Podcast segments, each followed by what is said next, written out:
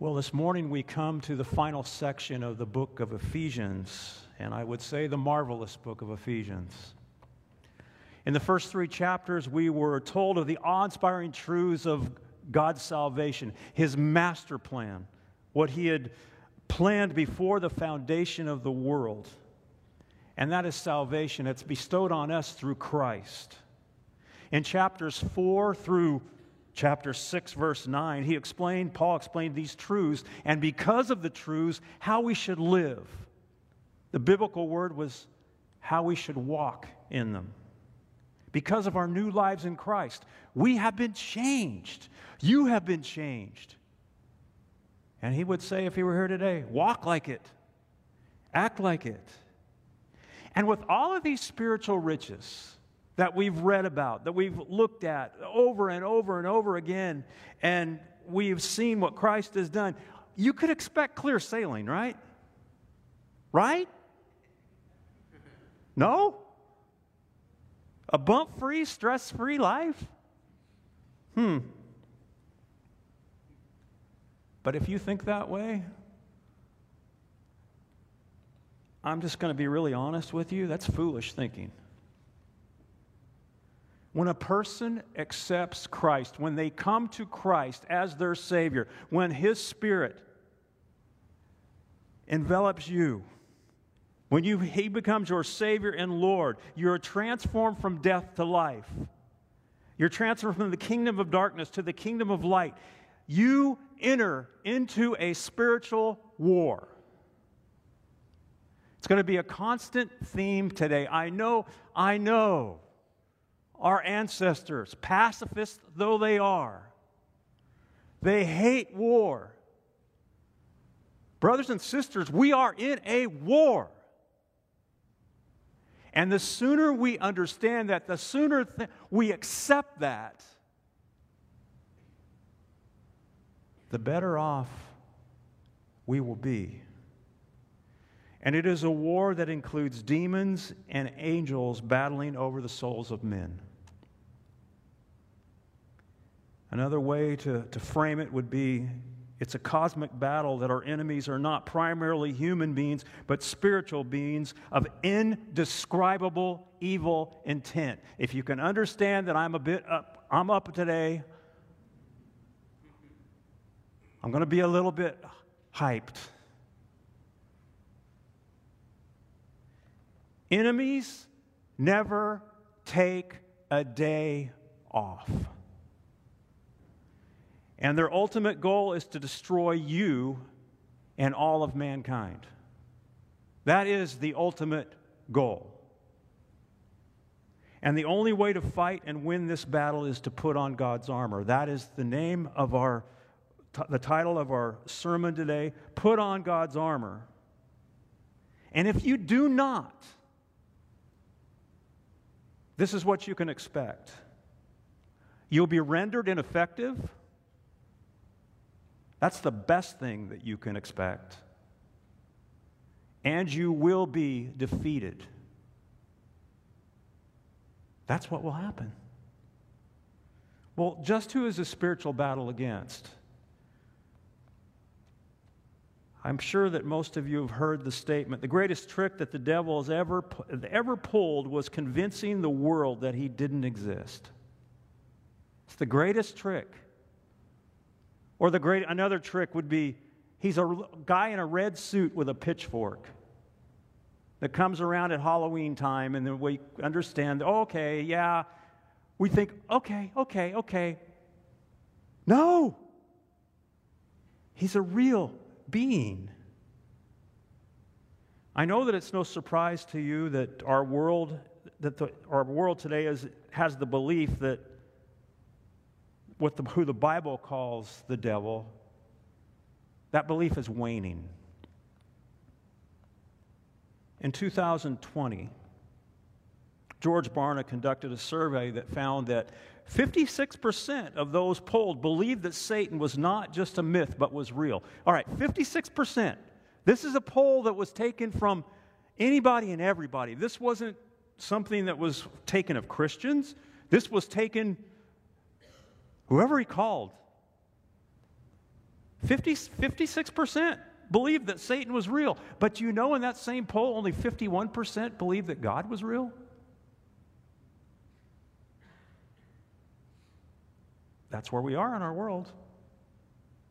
I know it's, I'm, I'm getting some looks. You're going, no, I'm, I read that right. I wrote this down correctly. These questions, again, were asked of anyone without narrowing the focus. It didn't matter if you had or do have a religious background. But you might ask, and I, and I dug into it. Okay, that's, that's the, okay, don't get offended. That's the great unwashed. And I say that jokingly. What do Christians believe?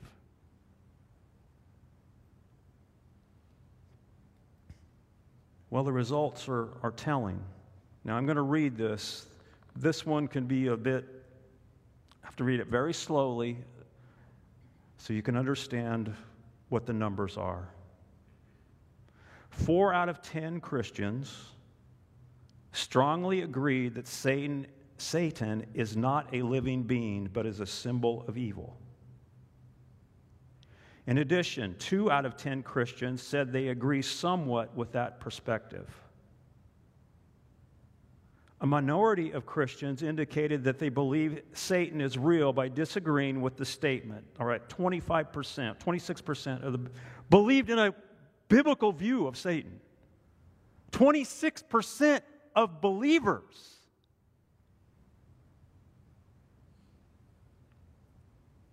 Nine percent uh, disagreed somewhat. They didn't know what, they didn't understand it, and 8% of the people they didn't even know what to believe what it's Satan about anyway. They didn't, eh, heard of the name. I have no idea what I believe. A majority of Christians believe that a person can be under the influence of spiritual forces such as demons or evil spirits. They were asked this question. Two out of three Christians agreed that such influence is real. Okay, 39% agreed strongly, 25 agreed, 25% agreed somewhat while just three out of ten rejected the influence of supernatural forces.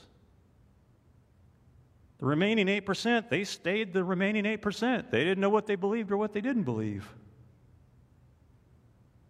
Now, if you're like me, you're dumb, dumbfounded by this. How in the world can a Christian, if they read their Bibles, and that's a big if, how can they not believe in a real Satan or real evil forces? Well, the findings about what a Christian believes about the Bible, I believe, is telling. And again, I hope to not to anger anybody, but I'm going to put, when they're Christians, I'm putting them in air quotes.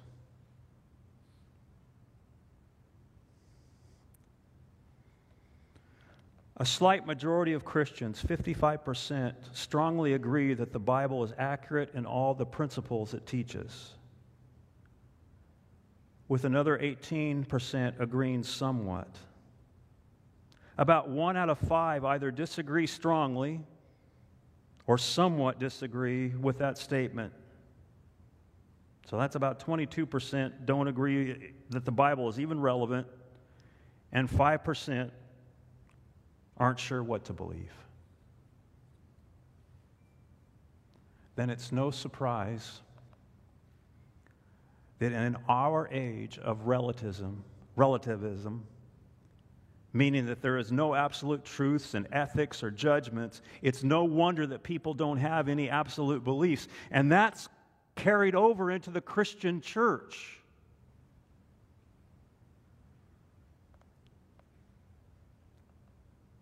Speaking of Satan and demons and our enemy,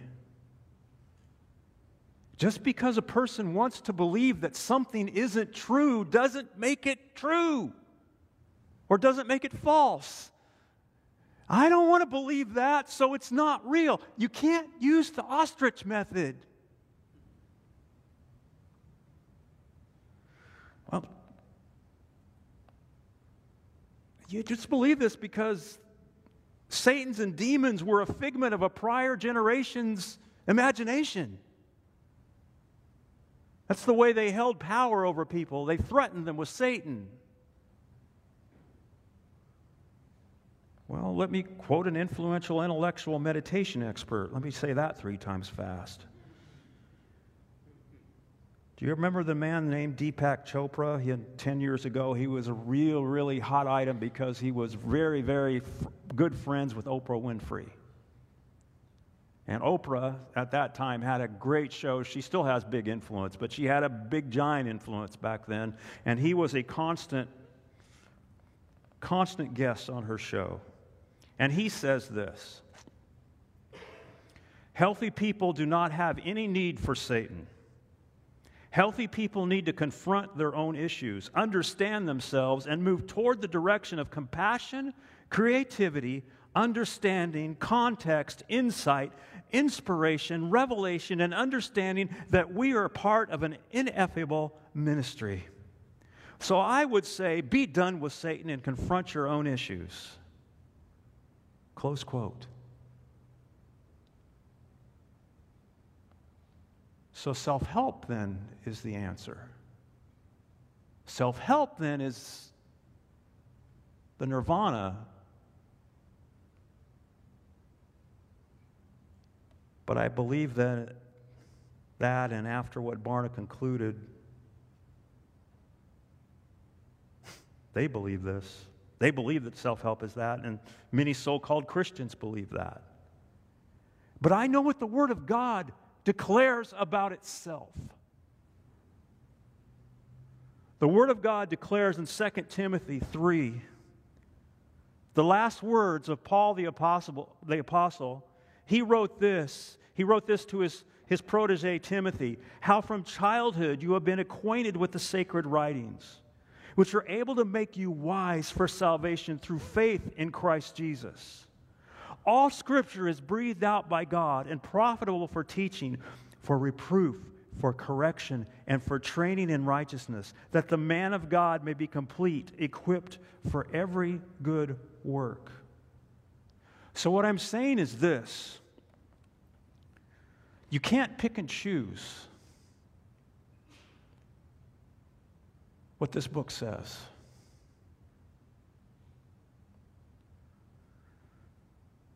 You can't look at it and look at when it declares that homosexuality is a sin. You can't pick and choose to say, no, I'm not going to. The Word of God is great, except what it says about that. You can't pick and choose about what it says that all life is sacred that even the little ones were formed and, and God formed you or formed you in your mother's innermost part, your innermost part. You can't pick and choose. The next thing you're going to pick and choose is, well, Christ didn't die, he only was a good example.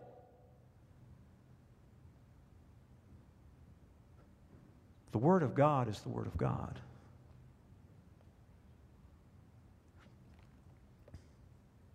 What's the Bible say about evil angels?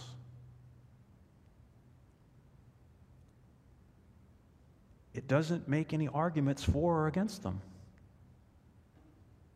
It just declares their existence.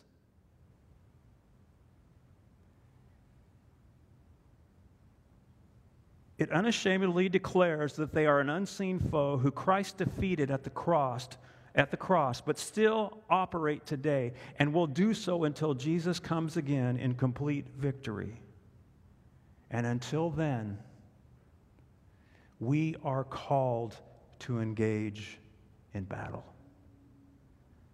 Out of respect to the Word of God, would you stand with me as I read this morning's passage? It can be found in Ephesians chapter 6. And if you don't have a Bible, I would invite you to turn in one that should be in front of you. The page number is 979. Ephesians chapter 6, beginning at verse 10. This is the word of the Lord. Finally, be strong in the Lord and in the strength of his might. Put on the whole armor of God that you may be able to stand against the schemes of the devil. For we do not wrestle against flesh and blood, but against the rulers, against the authorities, against the cosmic powers over this present darkness, against the spiritual forces of evil in the heavenly places.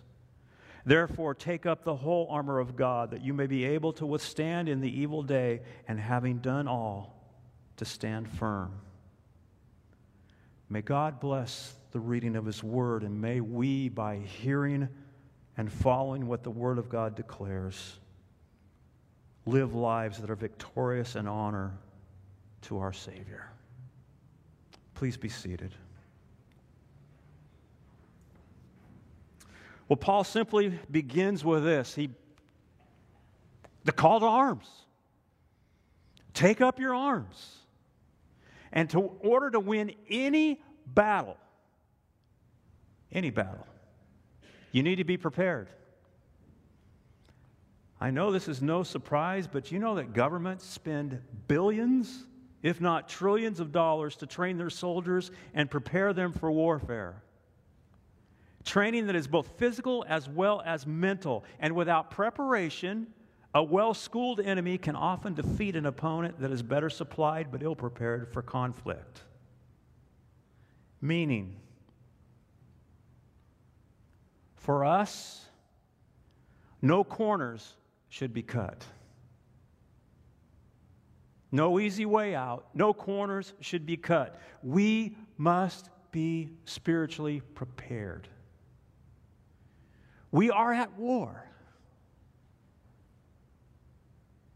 And because this is so important, I'm just going to take this verse, by this, this whole passage, verse by verse. I know that's what I always do, but this is really, really important. And phrase by phrase. You don't believe me? I'm going to start here. Paul writes, finally.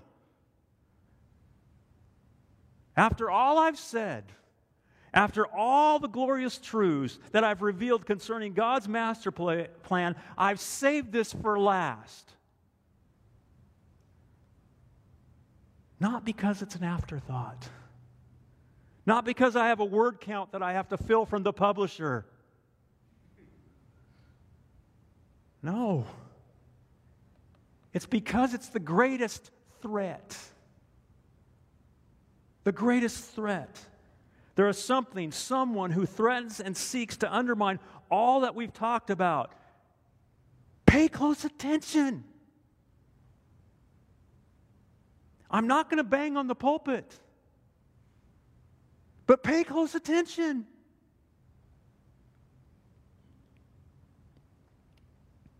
Finally, be strong in the Lord and in the strength of his might.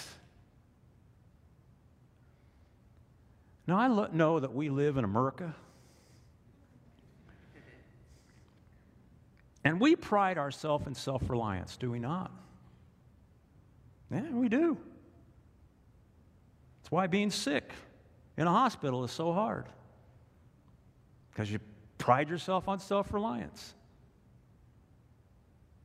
And because we live in a country and a time that prides itself on self reliance, we read this and think, I need to make myself strong. I need to go to the spiritual gym and work out. Have you done your reps today? It's all me, baby. It's all me. It's all me. It's up to me. No. Be strong is written in what is called the passive voice. It means that our strength is provided by someone else. It's not we buck up. It's no, the Lord provides the strength that you need. It's provided. It's been said that self reliance in spiritual warfare, warfare is suicidal. Believers do not strengthen themselves. The source of the strength is from the Lord. I read this, and it's, it's a good statement. The source of strength of an earthly general comes from his troops. But in the Christian life, the source of, the, of strength comes from the troops, comes, from their, comes from, from their general. Let me read that again. But in the Christian life, the source of strength from the troops comes from their general. It's God that provides it. It's the great I am. It's the warrior king.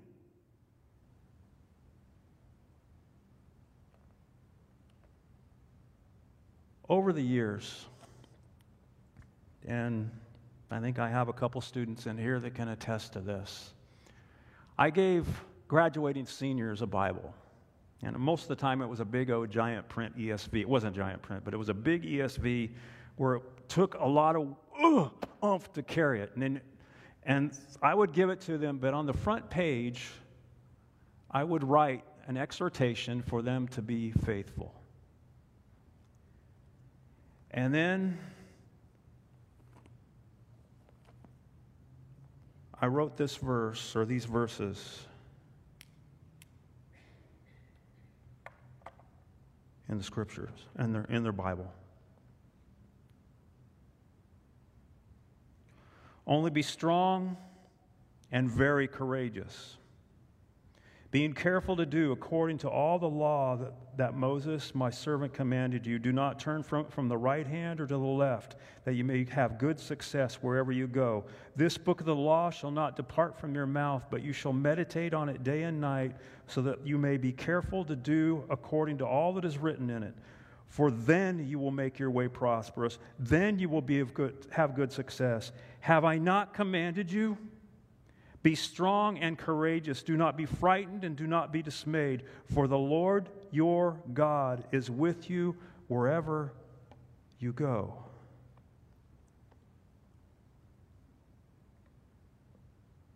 It's the Lord your God. Him being with you is what strengthens you. Many people consider King David to be a hero. And he was a great man who had many flaws, but he followed God with all his heart. How did he perse- persevere when he had attacks coming from every direction? Because that man had many, many adversaries, many threats to his life. His life hung by a thread many, many times, not just one time, many times. I'm going to account just a few details from his life. Before he was made king, and when his family and families of his men were taken captive, this is when he went off, and this is the time when King Saul lost his life. This is before David was king, and they went back to Ziklag where they were staying. And Amalekites had taken their whole families. Every, every one of their families, all his mighty men, his family, their wives, everything taken, and they were gone. And the men, of course, were distraught. They cried for, they said, half a day. And they wanted to kill David. Because this something bad happened, we followed you, and now our families are even gone. And when all seemed lost, 1 Samuel 30 says this And David was greatly distressed. Yeah. For the people spoke of stoning him because all the people were bitter in soul, each for his sons and daughters. But David strengthened himself in himself. David strengthened himself in the Lord. In Psalm 18, Verse 1 I love you, O Lord, my strength. Verse 31 of Psalm 18 For who is God but the Lord, and who is a rock except our God? The God who equipped me with strength and made my way blameless. Verse 39 For you equipped me with strength for the battle. You made those who rise against me sink under me. From Psalm 68. Awesome is God from his sanctuary, the God of Israel. He is the one who gives power and strength to his people. Blessed be God. And finally, from Psalm 144.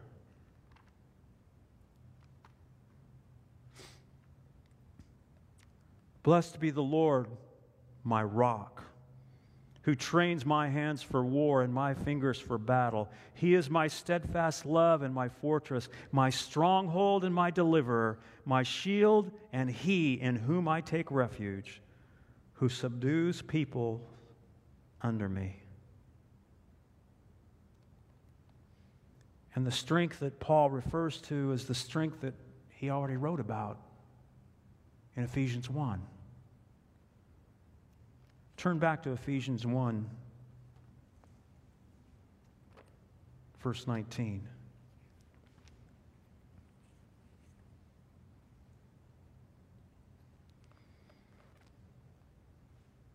He's speaking about the resurrection power that God used to raise Jesus from the dead. And what is the immeasurable greatness of his power toward us who believe, according to the working of his great might?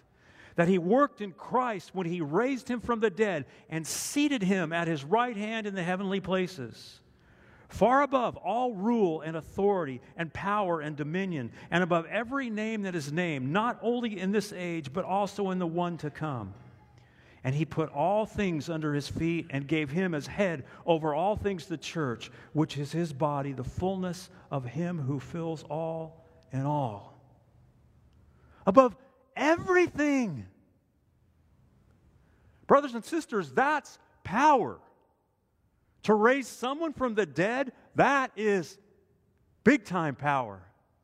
And you know when you took Christ, when He became your Savior and Lord, you were raised from death into life? I want to ask you a question. I haven't asked it in a couple months. How big is your God? As I told my kids, He is so big.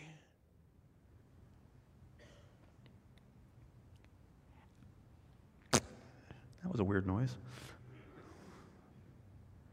Has he lost any strength since he created the world?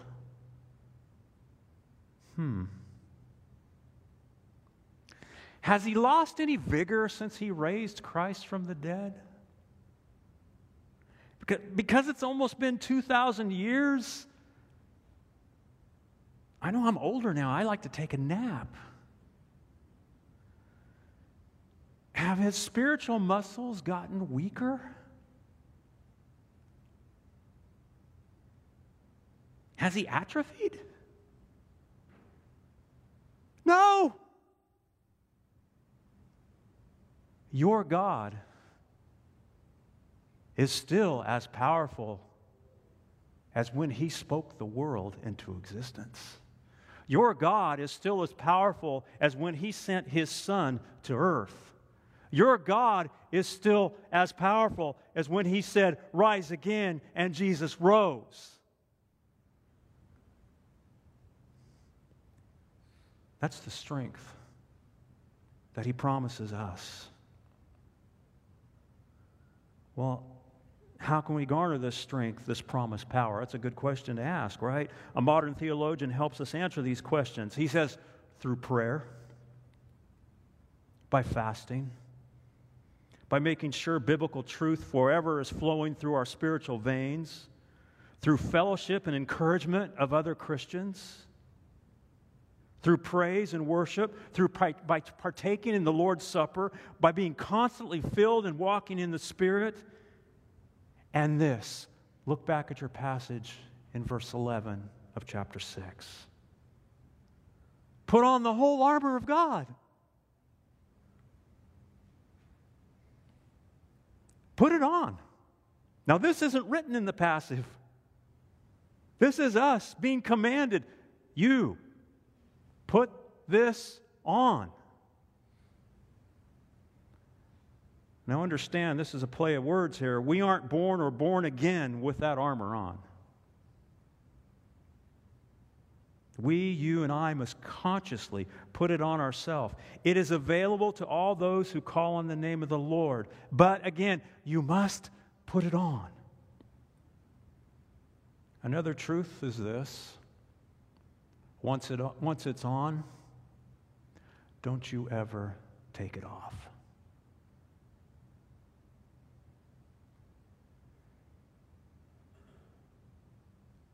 Your enemy never sleeps, even when you do. Have you noticed when you've had spiritual victories in your life and when you almost, when you tend to let your guard down and you wonder where in the world did that come from? Even when things are going quite well, it's never safe to disrobe. Hear me.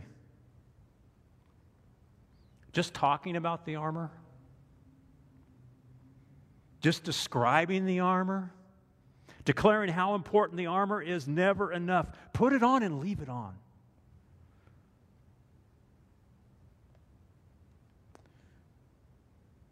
We'll describe, God willing, next week the separate pieces of the armor, but know that Paul is writing this epistle while he's being chained to a Roman guard. He's, I'm sure he's, as he's rattling this off, he's looking and saying, okay, yeah, that's going to be a good illustration. I might use that. But you know, Paul was even, he was more godly than that. He had Isaiah chapter, chapter 11, verses 4 and 5, and Isaiah 59, 15 through 19 in mind for Yahweh and his Messiah are described as mighty warriors fighting to deliver their people. Yes, brothers and sisters, your God is a mighty warrior. A.T. Lincoln writes, and I quote The supernatural armor that God Himself wears has been graciously made available to us. In other words, it is the armor of God, not simply because he gives it, because he wears it. He also writes that it may also be that the imagery of putting on the armor of God is a functional equivalent to putting on the new self, the, human, the new humanity from chapter 4, verse 24. Well, Paul continues with the purpose of putting on the armor. What is, what is the purpose? That you may be able to stand. Not so you can hide, but you can stand. That you won't be pushed back. That you stand your ground. You can stand firm and you won't lose any ground that you've been able or God has been able to conquer for you. To stand means to hold your position Lincoln again is helpful. He writes The decisive victory has already been won by God in Christ. And the task of believers is not to win, but to stand. That is to preserve and maintain what has been won. It is because this victory has been won that believers are involved in a battle at all. Hear that. Let me reread that. It's because, because the victory that has been won it's the reason that believers are involved in the battle at all. They are in a decisively new situation in contrast to their previous condition described in chapter 2, verses 2 and 3, where there could be no battle of resistance because we were in total bondage. We were dead in our trespasses and sin. A dead man doesn't fight, but one who's been made alive does. So, the call to the readers is to stand against the powers, is also a reminder of their liberation from the tyranny of these powers. The major victory has been achieved, but the eschatological tension, with its indicative and imperative characteristic of Paul's thought, remains. Indicative means a truth, an imperative is a command. Believers must appropriate what has already been gained for them and do so against continuing assaults. And this is not automatic. Indeed, there may be minor defeats along the way. Ever had a defeat?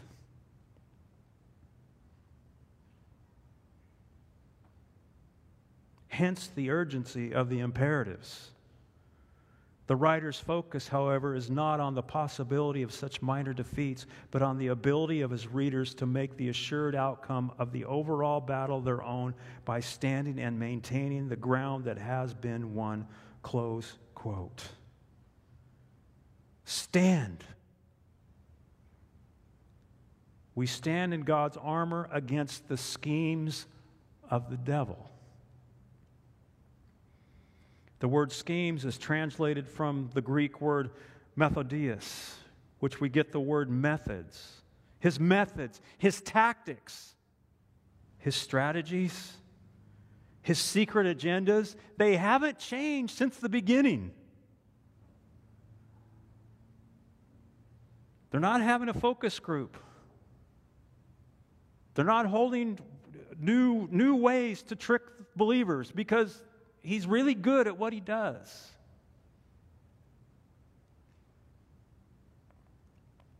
And hear me, if you don't know already, take it from me the enemy doesn't stop.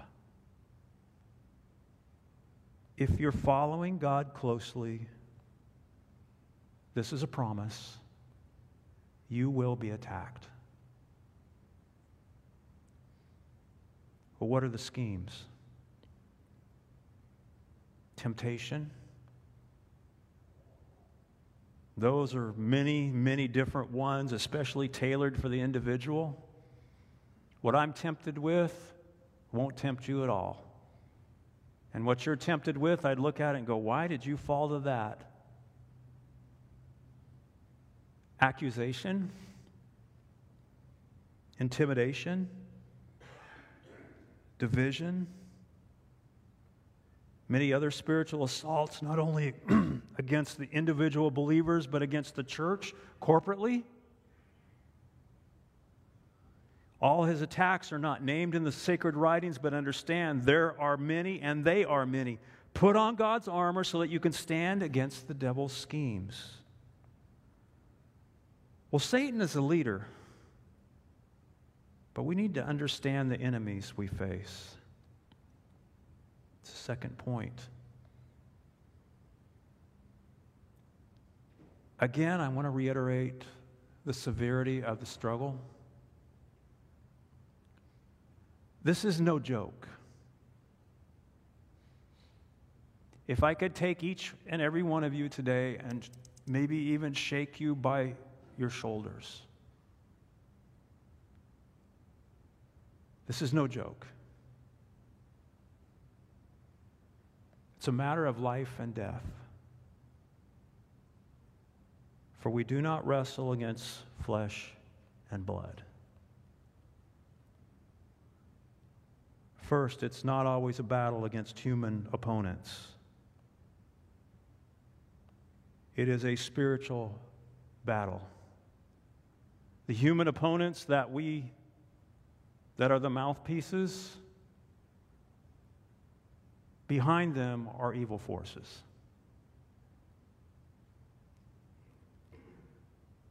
Again, case in point, the decision that the Supreme Court just levied against Roe versus Wade. There are many people who are terribly upset.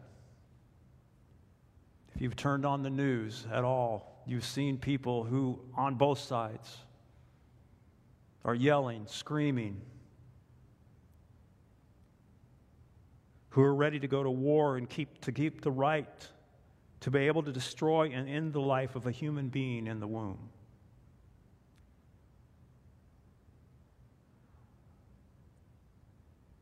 Ultimately, this isn't a battle against keeping a woman from being able to do what she wants to do with her body.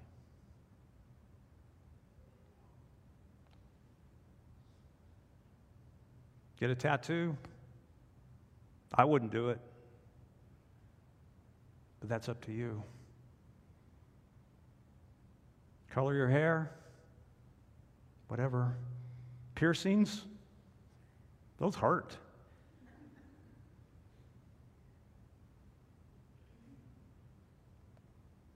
It's about the babies.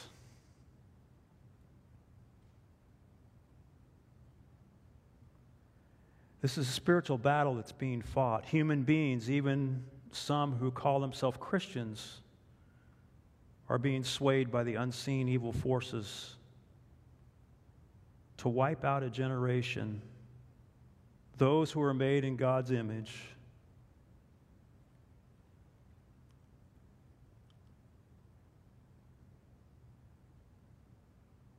because they think the woman has a right to choose.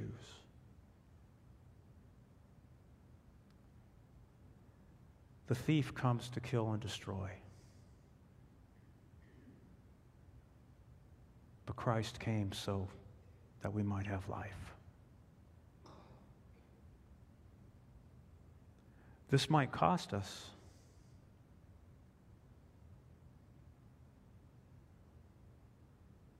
You might have to take a mother in.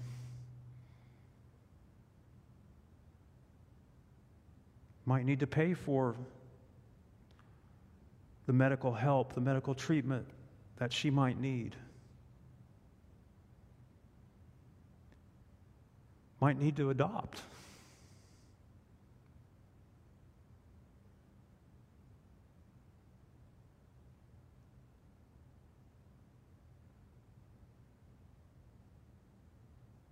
For an entire month, speaking about things that are against God's will and way. For an entire month, we've had gay pride.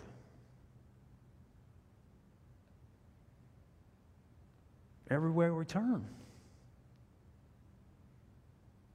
Ultimately, who do you think's behind that?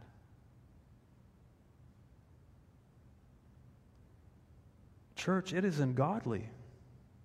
It's an affront to God who sent his son to die so mankind could be forgiven and to be able to turn from these sins.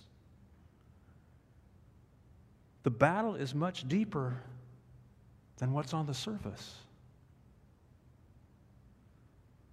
And again, Paul's not suggesting that the battles aren't against human opponents and antagonists. The point is this when we fight them, Satan and his minions are behind their actions. So pray that their eyes are opened, that their hearts are changed. Want a biblical case in point? Jesus and Peter.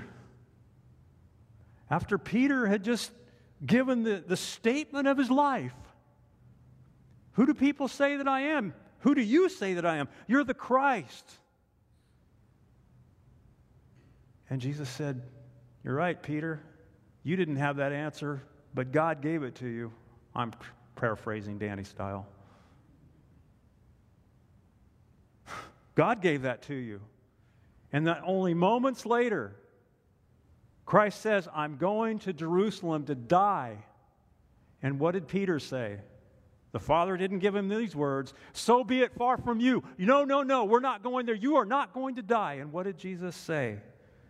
But he turned to him and said to Peter, Get behind me, Satan. You are a hindrance to me, for you are not setting your mind on the things of God, but on the things of man. Even a Christian can be swayed.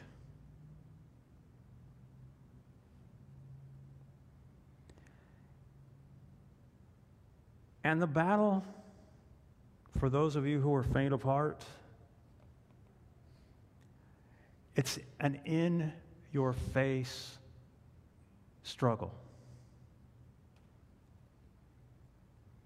Paul could have chosen a word describing warfare. But instead, he uses a word, pele, which is face to face, mano on mano, means to wrestle. For some of you, think about it this way it's UFC on steroids.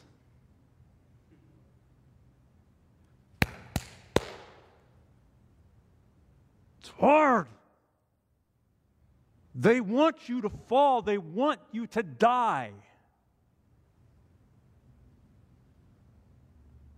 Our battle isn't one that uses long range laser guided bombs, but it is one in the trenches, hand to hand combat, and it requires spiritual weaponry. If not, you, I, we will be defeated. Well, who are these very up close and personal enemies? Verse 12. For we do not wrestle against flesh and blood, but against the rulers, against the authorities, against the cosmic powers over this present darkness, against the spiritual forces of evil in the heavenly places. Rulers are beings that are also called principalities. They're high up. From what we can gather from Scripture, the, demons and Satan, Satan is the, the head, and the other demons, there are many, many hierarchy, the hierarchy of, of levels. You, I, we have probably never faced Satan himself. He doesn't need, we're, we're small potatoes. But rulers, they have some, someone or something which, which they exercise dominion over. So they're, they're over. They're, we're fighting rulers, rulers of demons. Authorities, authorities, they demand subordinates. They have other people who, who do their bidding. Again, there seems to be a clear hierarchy in the army of evil. Cosmic powers, the world rulers. And these spirits are, are head over a certain place or a certain country. Well, how do we know that? Because in the Old Testament, we see this in Daniel 1 and Daniel 10, excuse me. Daniel 10, when Daniel's praying for an answer from God. How do God, what is happening here? And he wants to know what the fate of Israel is going to be. And he prays. And in Daniel 10, chapter, chapter 10, verse 10, he says, And behold, a hand touched me and set me trembling on my hands and knees.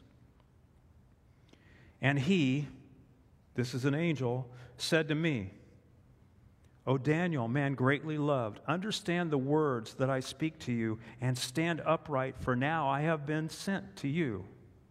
And when he had spoken these words to me, I stood up trembling.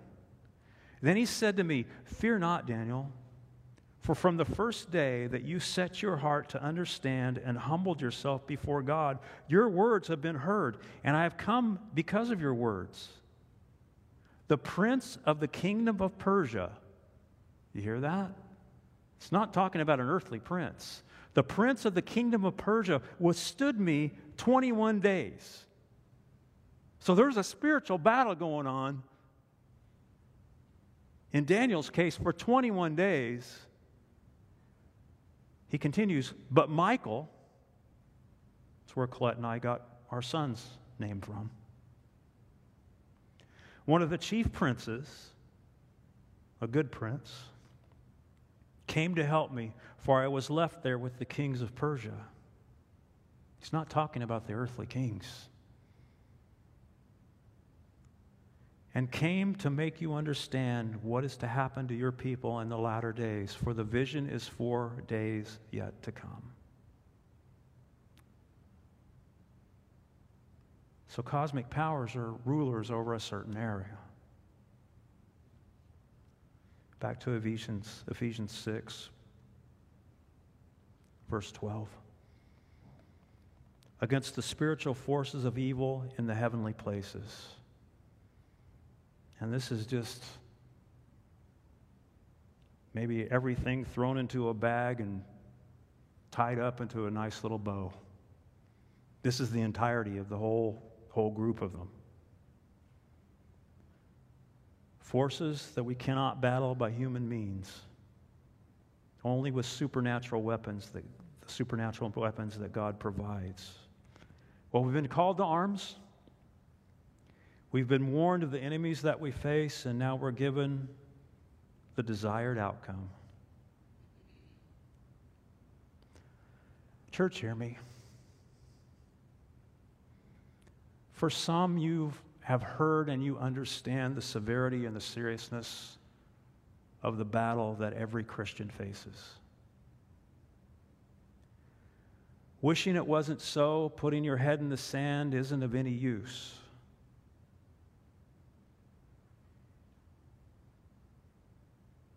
You are at war. Peter wrote it this way he says, Your adversary, the devil, prowls around like a roaring, lion seeking someone to devour. Resist him, firm in your faith, knowing that the same kinds of suffering are being experienced by your brotherhood throughout the world. We're promised elsewhere from the Lord's earthly brother James he wrote, Submit yourself, therefore, to God. Resist the devil, and he will flee from you. Draw near to God, and he will draw near to you. Well, how do you resist? Verse 13. Therefore, take up the whole armor of God, that you may be able to withstand the, in the evil day, and having done all, to stand firm. You do this by faith.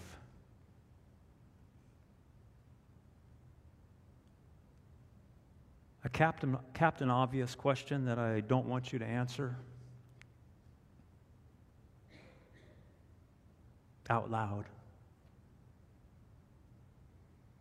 Is it easy to live a godly life that glorifies God?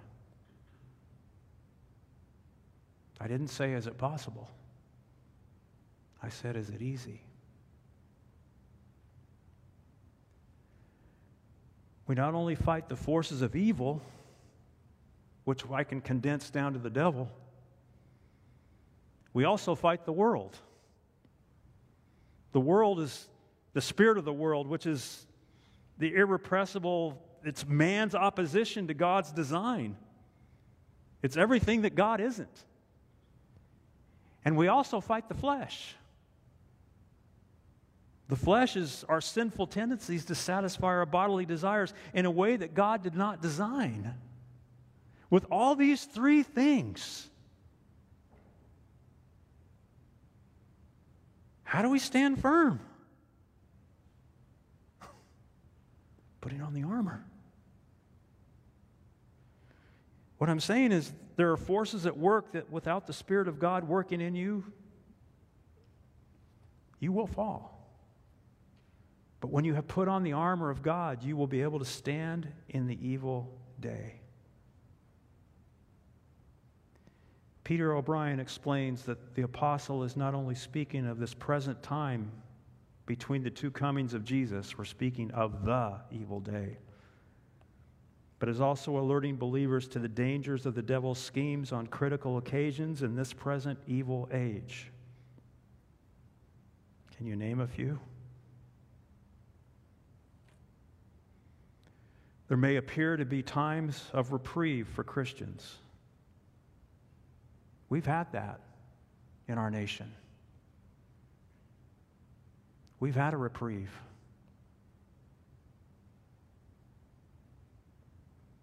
But buckle up. I'm here to tell you times are going to get tough.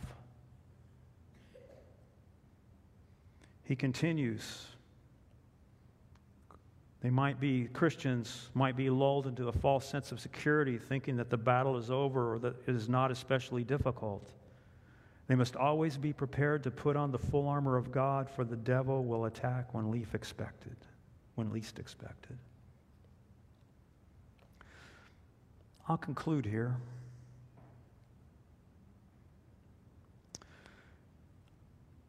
Look me in the eye, please, not down. If you're overwhelmed, don't be.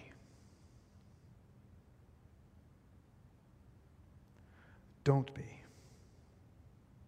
The promise is that you will stand.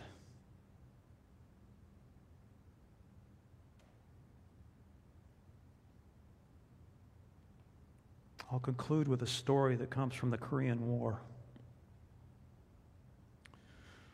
An enemy forces, as enemy forces advanced, Baker Company was cut off from the rest of their unit. For several hours, no word was heard from them. And they rep- people repeatedly tried to communicate with the missing troops. And finally, a faint signal was received, straining to hear the corpsman ask, Baker Company, Baker Company, do you read me? This is Baker Company, came the reply. What is your situation? asked the corpsman. The enemy is to the east of us. The enemy is to the west of us. The enemy is to the north of us. The enemy is to the south of us.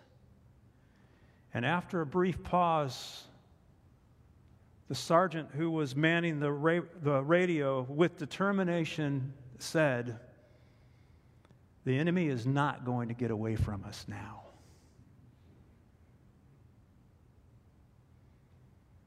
Although surrounded and outnumbered, Baker Company were only thinking of victory, not defeat.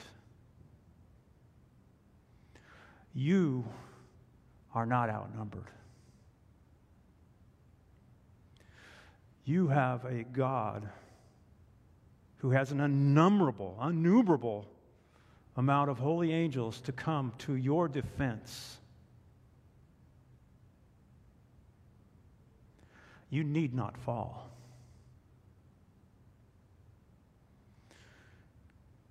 Does it always mean that we'll get out of this world alive? No, it does not. But what it does mean is that the world to come, you will be welcomed in with Christ saying, Well done, good and faithful servant. Put on the armor of God.